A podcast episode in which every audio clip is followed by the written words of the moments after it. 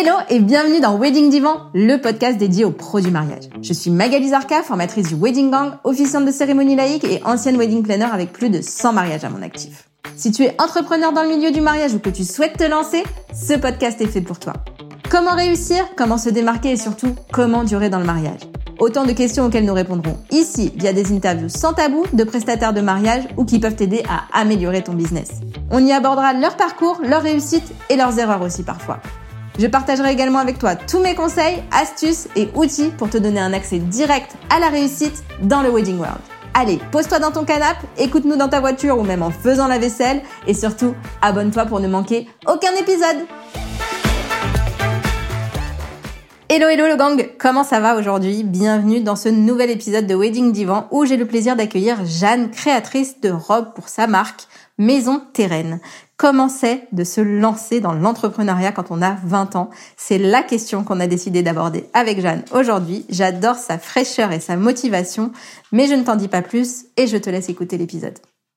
Hello Jeanne, bienvenue dans Wedding Divan. Je suis ravie de t'accueillir. Bienvenue à toi. Eh ben merci beaucoup. Je suis tellement contente d'être là.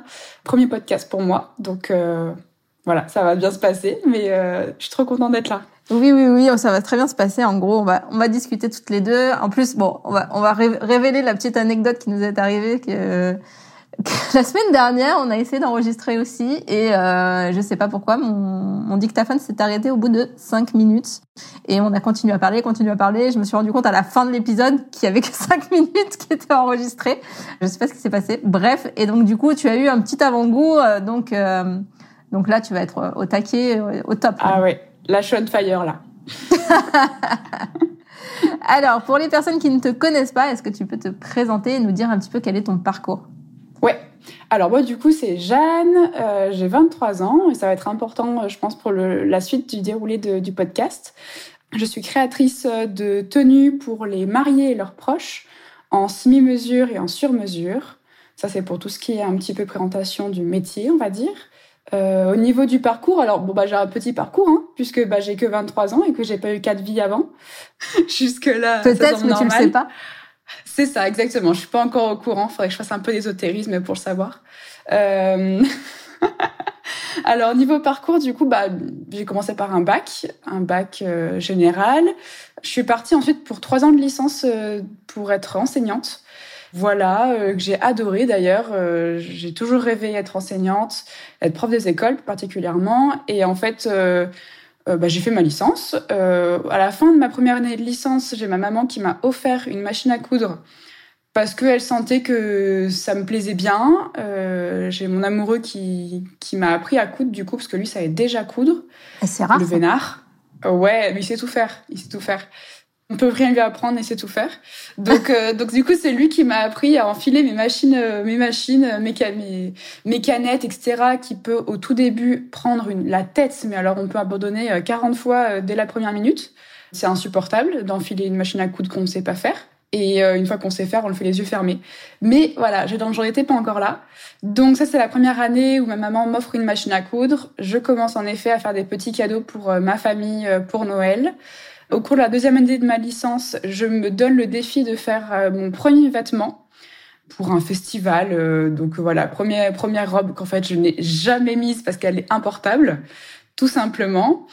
Et ensuite, troisième année de licence et Covid d'ailleurs. Je me lance le défi, donc euh, au bout de trois mois à coudre des vêtements, de passer le CAP vêtements flous en candidat libre.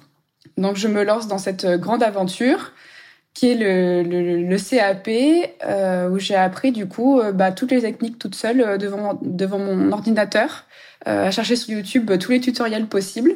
Et donc j'en arrive à la troisième année où, où, je suis en train de d'écrire mon mémoire sur mon PC, sachant que c'était le Covid, à suivre mes cours sur mon PC, tout en faisant mes ourlets, mes coutures anglaises, et voilà, toutes les techniques qu'il fallait apprendre pour le CAP. Donc à la fin de cette de cette licence et de ce CAP du coup que j'ai eu, là est la question de qu'est-ce que je fais? Est-ce que je continue en master pour être du coup en effet euh, bien prof des écoles? Ou est-ce que je me laisse euh, la chance de découvrir un petit peu plus le milieu de la mode? Et en fait, mes parents m'ont poussé à fond pour, en effet, découvrir le milieu de la mode. Donc, du coup, me voilà inscrite en école de mode à Lyon, où je n'ai fait qu'une seule année. On va briser tous les tous les tabous aujourd'hui. Voilà, j'ai eu beaucoup de mal à le dire au début. Je disais que après mon école de mode, etc. Non, maintenant, je vais dire que j'en ai fait qu'une seule année parce qu'en fait, c'était une année très très très dense où en même temps j'avais déjà euh, mon entreprise, où je devais déjà faire des commandes, où j'ai donc j'étais donc en école de mode, où j'ai adopté un chien aussi, donc du coup il fallait aussi gérer le chien, et puis je faisais des stages en plus qui étaient euh, qui étaient volontaires, donc euh, c'était une année affreuse, voilà. Donc et puis en enfin j'ai pas énormément appris de choses pour être très honnête. Donc j'ai décidé qu'au prix de l'année, j'allais apprendre euh, chez moi, toute seule, comme j'ai fait pour euh, pour mon CAP euh, avant, que je savais du coup faire puisque j'ai déjà testé. Et, et ben, j'avais déjà tous les livres et tout ce qu'il fallait. Donc voilà, je je me suis fait confiance. Ma famille aussi m'a fait confiance parce que ça va, c'était hyper important pour moi à cette époque et enfin encore maintenant d'ailleurs. Et voilà, donc je me suis lancée, euh, je me suis lancée dans le dans, dans l'entrepreneuriat et dans la mode, sachant que j'avais du coup déjà mon entreprise depuis mes 20 ans. Et donc là, première année d'entrepreneuriat. Donc là, en fait, enfin là maintenant aujourd'hui, j'en suis à un an euh, presque et demi d'entrepreneuriat, hein, c'est tout, euh, sur ma boîte, en vrai de vrai, de l'avoir vraiment lancé. Et donc euh, j'ai fait, j'ai fait, en fait, j'ai habillé entièrement, pas entièrement, j'ai pas fait les 100 tenues de chaque invité, mais j'ai fait euh, toute la bride team euh, pour deux mariages. Ça fait, ça représente à peu près 11 tenues qui ont été faites du coup en 4 mois de temps. Donc j'ai bien bossé. pour ceux qui pour ceux qui sont tout seuls chez eux et qui savent aussi euh, un peu ce que c'est que bosser tout seul sur des créations, on bosse bien en deux mois. J'ai fait un shoot d'inspiration aussi qui était hyper chouette, donc où j'ai du coup prêté une tenue et j'en ai créé une autre en trois jours. Donc pareil, c'est court. J'ai fait une collection avec euh, six tenues différentes, euh, mais du coup avec neuf, euh, neuf vêtements, puisqu'il n'y a pas que des robes. Et j'ai participé à un festival du mariage en novembre dernier. Donc voilà, c'était un, une année bien chargée. ouais, carrément. Très très chargée, mais hyper, hyper chouette. Trop bien. Et du coup, tu as monté ton business à quel âge alors? Alors, j'ai fait les démarches pour ma micro-entreprise euh, pendant le Covid. En mars 2020, j'ai eu l'agrément, parce qu'il y avait plein de papiers qui manquaient, j'avais fait ça un peu à la, à la ZEB, euh, j'ai eu l'agrément en juin 2020. J'avais même 19 ans à l'époque.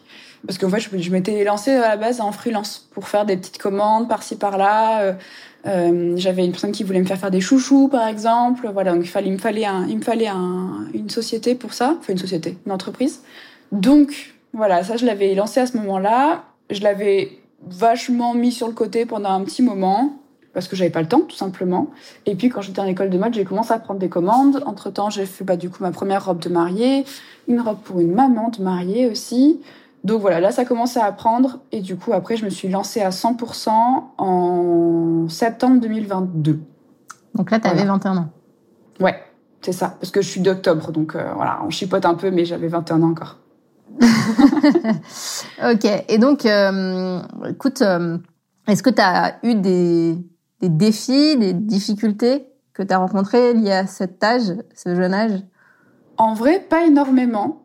Plutôt été rapidement. Euh, alors, j'ai eu une difficulté un jour où quelqu'un m'a, une cliente qui a pas été cliente, m'a fait le reproche d'être trop cher pour mon jeune âge. Donc j'avoue que j'avais un peu tiqué, je l'avais laissé parler pour finir sa fin de sa phrase. voilà, pour, euh, voilà, pour mettre tous les arguments de mon côté, on va dire. Mais j'avoue que c'est la seule fois où on m'a fait une, euh, une remarque sur mon âge euh, et sur mon manque d'expérience, si on peut dire ça comme ça. Et du coup, comment comment t'as géré ça, le fait de qu'elle te dise ça? Bah, comme je disais, je l'ai laissé finir sa fin de sa phrase euh, pour pas bondir dessus. C'était par téléphone, donc euh, bon, ça, j'avoue que ça aidait un petit peu. Puis j'allais prendre la voiture, donc j'avais pas vraiment le temps d'argumenter avec elle. Mais du coup, euh, du coup, je lui ai répondu que si elle ne voulait pas mes services, euh, c'était pas mon âge qui qui allait changer quelque chose et que et que si elle venait me voir, c'était voilà, c'était il fallait réfléchir avant pour savoir quel âge j'avais. voilà.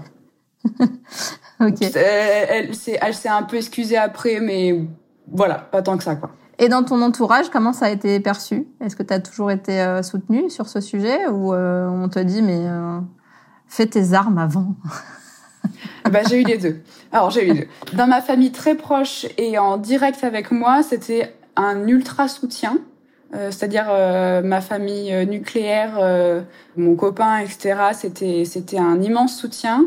Après j'ai eu des j'ai eu un peu plus tard, une fois que j'avais lancé mon truc, j'ai eu des des retours d'autres personnes dans ma famille, un peu moins proches, qui avaient euh, dit à ma mère ou à ma grand-mère, etc., que, euh, mais t'imagines, euh, elle a jamais travaillé en tant que salariée, mais comment elle va faire? Faut qu'elle monte à Paris pour être petite main de machin.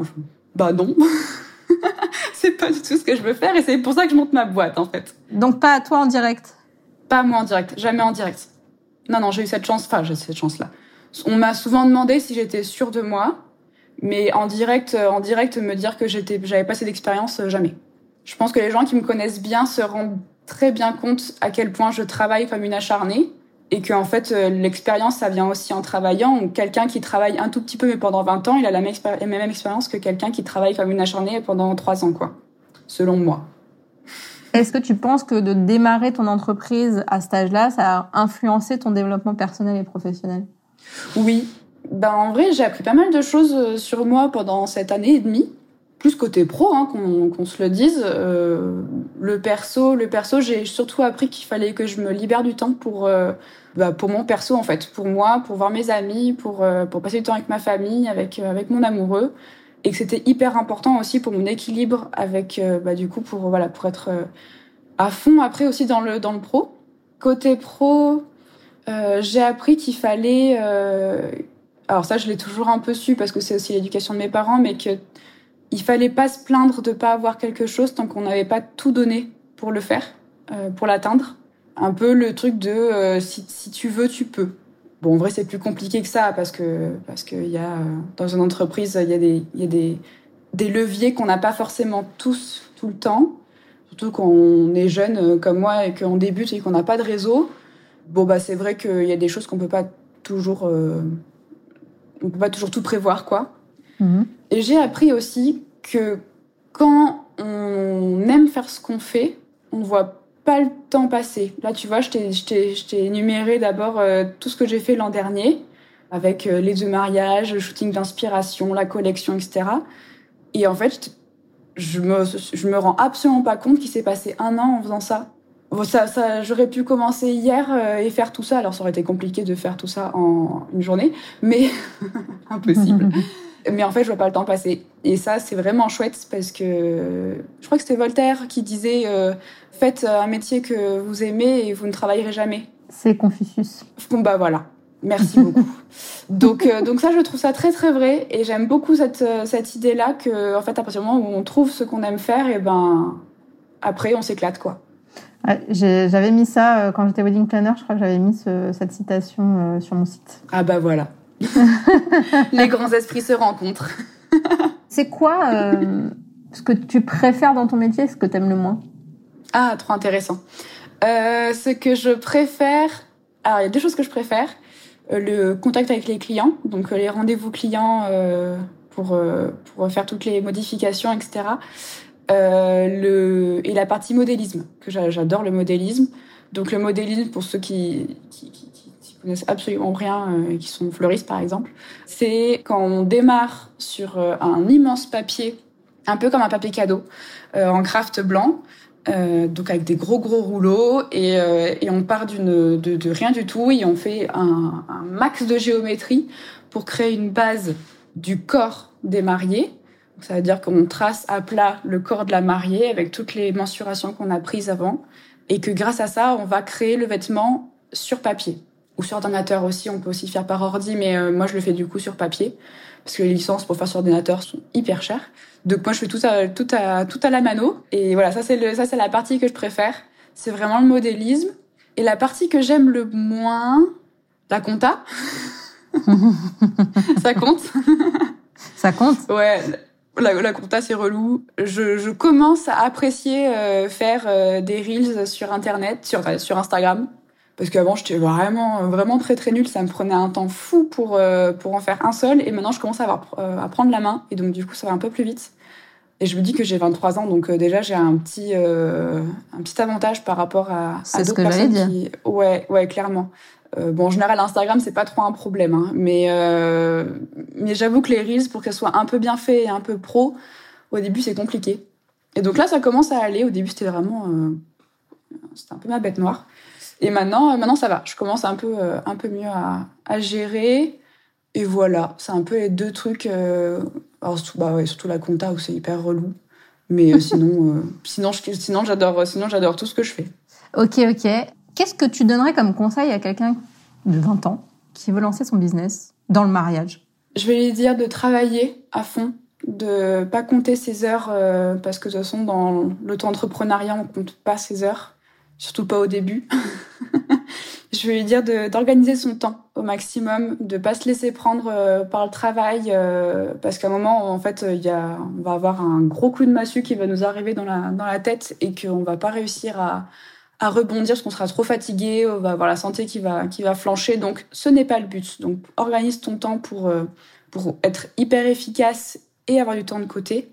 Un truc qui marche vachement bien avec moi. Alors, moi, je dis que je ne me repose pas, je me ressource parce que j'ai pas le temps de me reposer et je voilà. Donc euh, donc moi je me ressource et en fait mon petit tips ça serait de trouver un moment dans la journée chaque jour où tu te ressources pour toi. Voilà, où tu es loin de où loin de, de, des écrans, où tu es loin de euh, ta compta, euh, ton stylisme, ton modélisme ou tout ce que tu veux. Et euh, tu te ressources vraiment pour toi, ça peut être une balade dans ton quartier, ça peut être euh, un café avec des copines euh, ou des copains, euh, ça peut être un moment où tu fais des étirements, voilà, ça peut être plein de choses, mais ça c'est ma, moi c'est ce qui me, c'est ce qui fait que je j'arrive toujours à être focus quand je reviens de ces moments-là.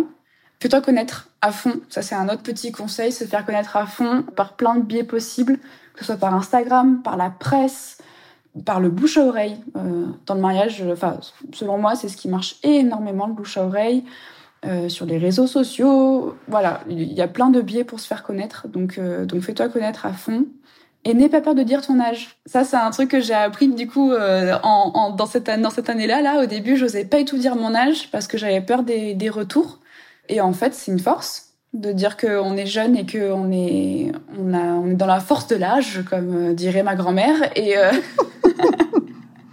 et en fait, c'est une force de dire que qu'on est jeune et qu'on est ambitieux et qu'on est voilà qu'on a envie de qu'on a envie de, de, vivre de son activité et que voilà, je vois pas pourquoi ça serait un frein en fait. Bah oui, évidemment. Ok. Et euh, où est-ce que tu vois euh, Maison Terraine euh, dans dans 5, dans 10 ans? Alors ça, c'est une question que je redoute à chaque fois parce que c'est très dur pour moi d'imaginer Maison Terraine dans, dans quelques années. Pourquoi? Alors moi, je suis assez contrôle fric pourtant. Donc vraiment, normalement, moi, quand j'avais 18 ans, même 16 ans, je voyais tous les âges de ma vie hyper bien décrits, mais décrits avec euh, l'idée d'être euh, d'être enseignante et pas l'idée d'être d'être bah, à ma place aujourd'hui, donc donc entrepreneuse. Mais du coup, pourquoi, comment ça se fait que t'es pas fait, t'es pas fait enseignante du coup, puisque tu as été complètement euh, euh, passionnée par ça? Ouais, bah j'ai bifurqué. Ouais, il y a eu pas mal de petites euh, raisons. Et bah déjà parce que j'aurais dû commencer euh, à être enseignante pendant le Covid.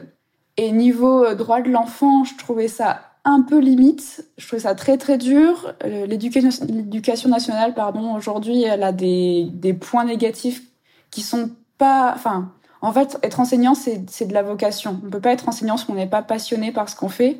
Et selon moi, dès qu'on commence à ne plus être passionné par ce qu'on fait, c'est nocif pour les enfants. Et donc, en fait, euh, voilà, faut, faut, faut, faut passer à autre chose. Moi, j'ai toujours cette petite flamme en moi qui me dit que l'enseignement, je trouve ça incroyable et que pourquoi pas un jour je pourrais enseigner aussi dans ma, dans ma, dans ma profession. Mais en fait, euh, le fait de se dire que pendant 12 ans, on va parcourir euh, les contrées lointaines euh, de notre région, qu'on n'aura pas notre classe à nous, qu'on va être envoyé dans les pires classes et qu'on va être payé au lance-pierre. Enfin, bref, il y avait pas mal de choses. Et en fait, je me suis dit, sachant que j'ai la couture à côté, alors à l'époque c'était que de la couture, maintenant c'est plus que de la couture, mais est-ce que j'irai pas me tenter aussi à avoir euh, l'autre passion? Donc en fait c'était ça un peu. À la base moi j'étais partie juste pour faire un an de césure euh, pour euh, faire l'école de mode et en fait l'année de césure c'est pas n'a pas été une année de césure mais une année de break. ouais. Et, et du coup t'arrives pas à projeter euh, Maison Terraine dans dans cinq ans par exemple? Alors si si, j'y arrive parce que parce que c'est un exercice qu'on me demande assez souvent, donc maintenant je, je sais à peu près y répondre. Hein. Mais euh, mais c'est vrai que c'est vrai qu'au début je la redoutais pas mal cette question parce que j'ai, enfin, c'est dur qu'on est tout seul de, de voir où est-ce qu'on peut aller. Bah justement, peut-être que tu t'imagines avec d'autres personnes. Exactement, exactement. Déjà dans dans cinq ans, j'aimerais pouvoir en vivre. Déjà, ça peut être une super euh, un super début. Parce que là, là tu as, un autre, as un autre métier à côté? Ouais, là, j'ai un autre métier à côté.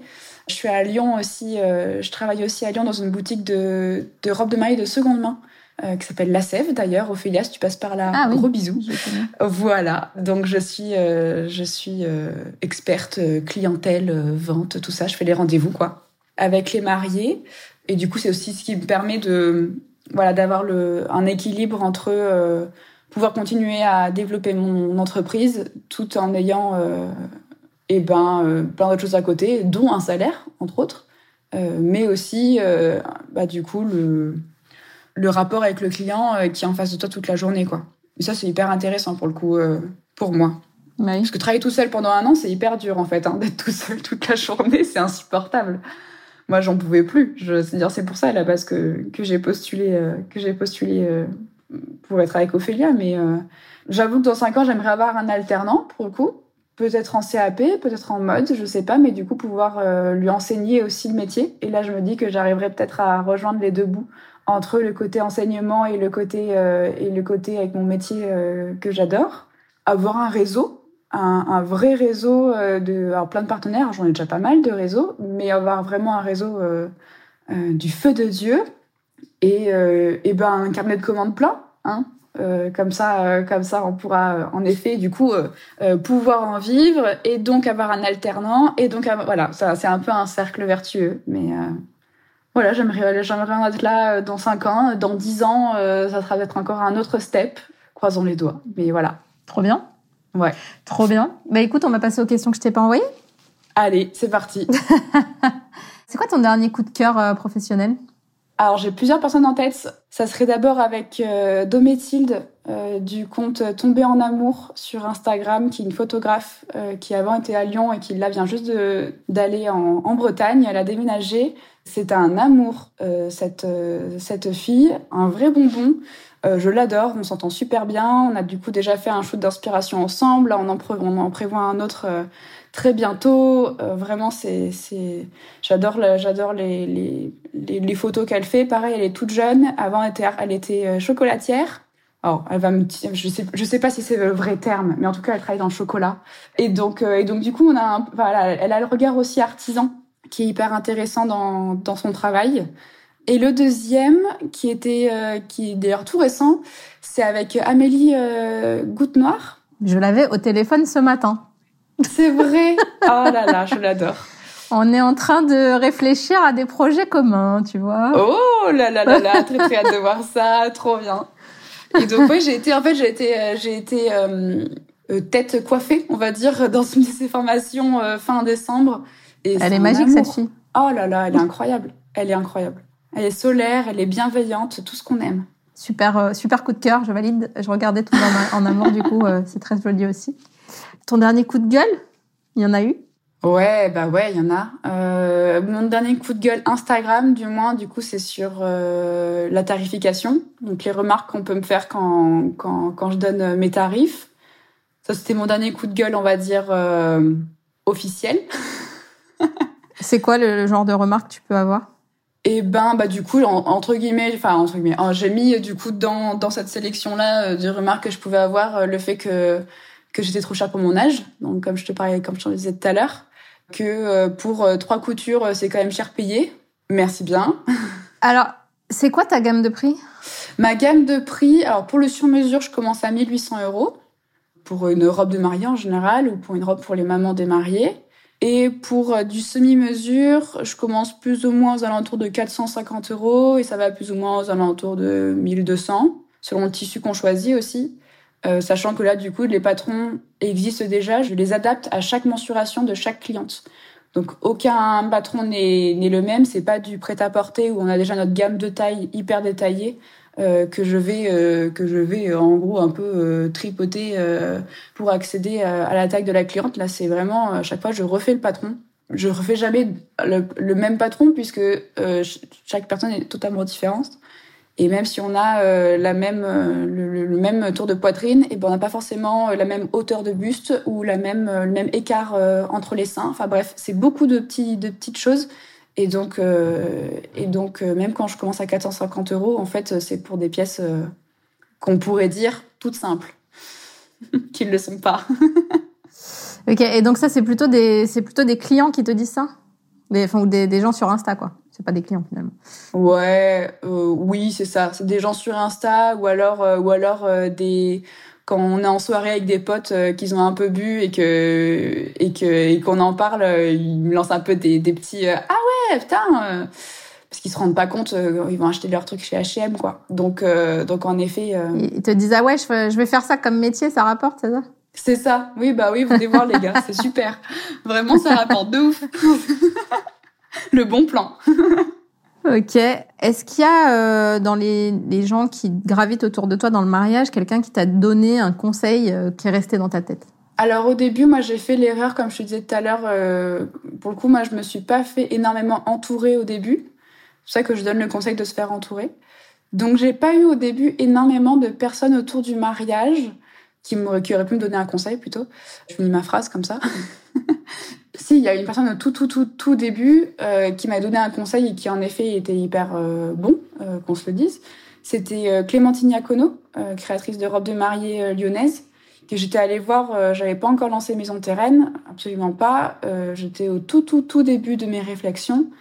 Et elle m'avait dit, à la, toute, toute base, moi, j'avais l'idée de faire un showroom pour les mariés et eux d'un côté, et les mariés et de l'autre avoir d'un côté costume et de l'autre côté robe de mariée. Et que donc le couple arrive soit en même temps, soit séparément euh, dans le showroom et que je fasse les, tenues des deux. Et donc créer du coup une harmonie entre les deux, etc. Ça, c'était mon idée de base. Et en fait, c'est elle qui m'a dit, tu sais, moi, j'ai des demandes tout le temps pour les invités des mariés, pour les mamans, pour les sœurs, pour les témoins, et j'ai pas le temps de les faire puisque j'ai déjà euh, beaucoup de boulot avec leur robe de mariée. Donc, réfléchis-y parce que ça peut vraiment être une bonne idée. Et donc au début, j'étais un peu euh, têtue, euh, bornée. Euh, oh non, moi j'ai quand même bien mon idée, j'aimerais bien faire un show avec les deux, machin, ça peut être pas mal et tout. Comme ça, et les, couples de femmes et les couples d'hommes peuvent venir aussi, voilà. Et en fait, ça a fait sa petite idée, j'en ai parlé pas mal autour de moi, et tout le monde m'a dit, mais en fait, ouais, carrément, en vrai, c'est une super idée, et je me suis souvenue à ce moment-là d'une d'une situation qui était arrivée à des membres de ma famille qui en fait s'étaient rendu compte la veille du mariage que les, deux belles-mères avaient le même, euh, la, même robe. Ah, énorme. Et donc catastrophe. Bah catastrophe. Donc du coup, heureusement, elles avaient pu changer. bref, elles avaient réussi à se. Heureusement que c'était la veille, mais euh, voilà que qu'elles avaient pu euh, se débrouiller pour être habillées différemment, n'est-ce pas? Ça peut être pas mal. Et Et donc, du coup, là, je me suis dit, OK, en fait, inviter des mariés, c'est quand même un super bon filon. Ouais, mais clairement, ça n'existe pas assez, ça. C'est clair que bah, c'est pas... clair. Surtout que maintenant, on a vachement le, le côté euh, à l'américaine, tu sais, euh, les mariages à l'américaine où toutes les où tout le, le bride gang euh, est habillé avec une même couleur, etc. Et, et ça, ça arrive vachement pour l'instant à fond là depuis quelques années. Et ça n'existe pas encore tellement d'avoir euh, une créatrice qui te fait euh, bah, tous tes témoins, toutes tes demoiselles d'honneur, euh, ta maman si tu veux, ta sœur, etc. dans une même couleur pour harmoniser du coup tout le mariage, mais avec ben, des, tenues différentes parce que tout le monde n'a pas le même goût en fait. Tout le monde n'aime pas une tenue bustier parce qu'on se trouve pas belle dedans, parce qu'on a une trop grosse poitrine, au contraire on n'en a pas, parce qu'on n'est pas à l'aise voilà, il y a tellement de raisons de pas aimer euh, toute la même robe ou la même tenue ou voilà que en fait moi je me suis dit en fait euh, ça c'est bah c'est vrai que c'est hyper cool quoi en fait comme concept. C'est marrant parce que j'ai cette semaine j'ai enregistré un autre épisode avec euh, avec les photographes de Dalka qui ont un show, qui ont un showroom aussi, euh, bah, justement, qui, qui font euh, futurs mariés et eux et futurs mariés et. Ouais. Et euh, c'est marrant que t'en parles maintenant parce que bah, c'est juste après, euh, juste après que j'ai enregistré avec eux. Et euh, ils ont ça en Alsace, eux. Mais Trop euh, cool. je sais pas du tout s'ils ont mis, s'ils ont mis un peu de tenue d'invité, je crois pas. En tout cas, oui, je te confirme que les tenues d'invité, même si tu si tu penses aux officiantes, si tu fais un truc spécial officiante, ça peut être vraiment très très bien. Ouais, carrément, mais grave, grave. Et mais j'ai- j'ai- bah, du coup, j'avais même Dométilde, donc euh, la, la, la photographe dont je te parlais juste avant, qui m'avait dit Oh là là, mais il faut que tu me fasses une tenue moi, pour le pour le, le- jour du mariage, parce qu'en fait, je sais jamais comment euh, trop m'habiller. euh, Est-ce que je dois être plus ou moins classe Est-ce que je dois être euh, parce qu'il faut que je sois quand même hyper confort, parce que c'est quand même une très grosse journée de travail. Du coup, je dis bah écoute, on en parle. Du coup, entre temps, on a 36 000 choses à faire entre temps, donc on on n'a pas eu le temps d'en reparler. Mais c'est vrai que c'est mais en fait, tous, tous les prestataires qui sont là le jour J, euh, ils ont bien besoin d'être habillés d'une certaine manière, euh, plutôt classe mais hyper confort. Et bah c'est exactement euh, exactement ce que je peux faire quoi. clairement. Alors, je pose cette question, alors peut-être c'est toute jeune, mais je pose toujours cette question euh, en ce moment euh, à la fin du podcast, mais euh, c'était quoi la, la pire période de ta vie? Alors, à 23 ans, il y en a eu ou pas? J'adore cette question. Ouais ouais oui oui bah oui bien sûr. Peut-être qu'on te, on te posera la, la même question à 50 ans et que tu répondras différent. Ouais carrément carrément. Ah oui non, mais bah, heureusement d'ailleurs hein, je pense. Hein. La pire période de ma vie. Alors du coup j'en avais quand même pas mal réfléchi à cette question parce que j'écoute tous les épisodes. Tu euh, l'attendais Bah bien sûr je savais que t'allais la poser. J'ai hésité. Hein.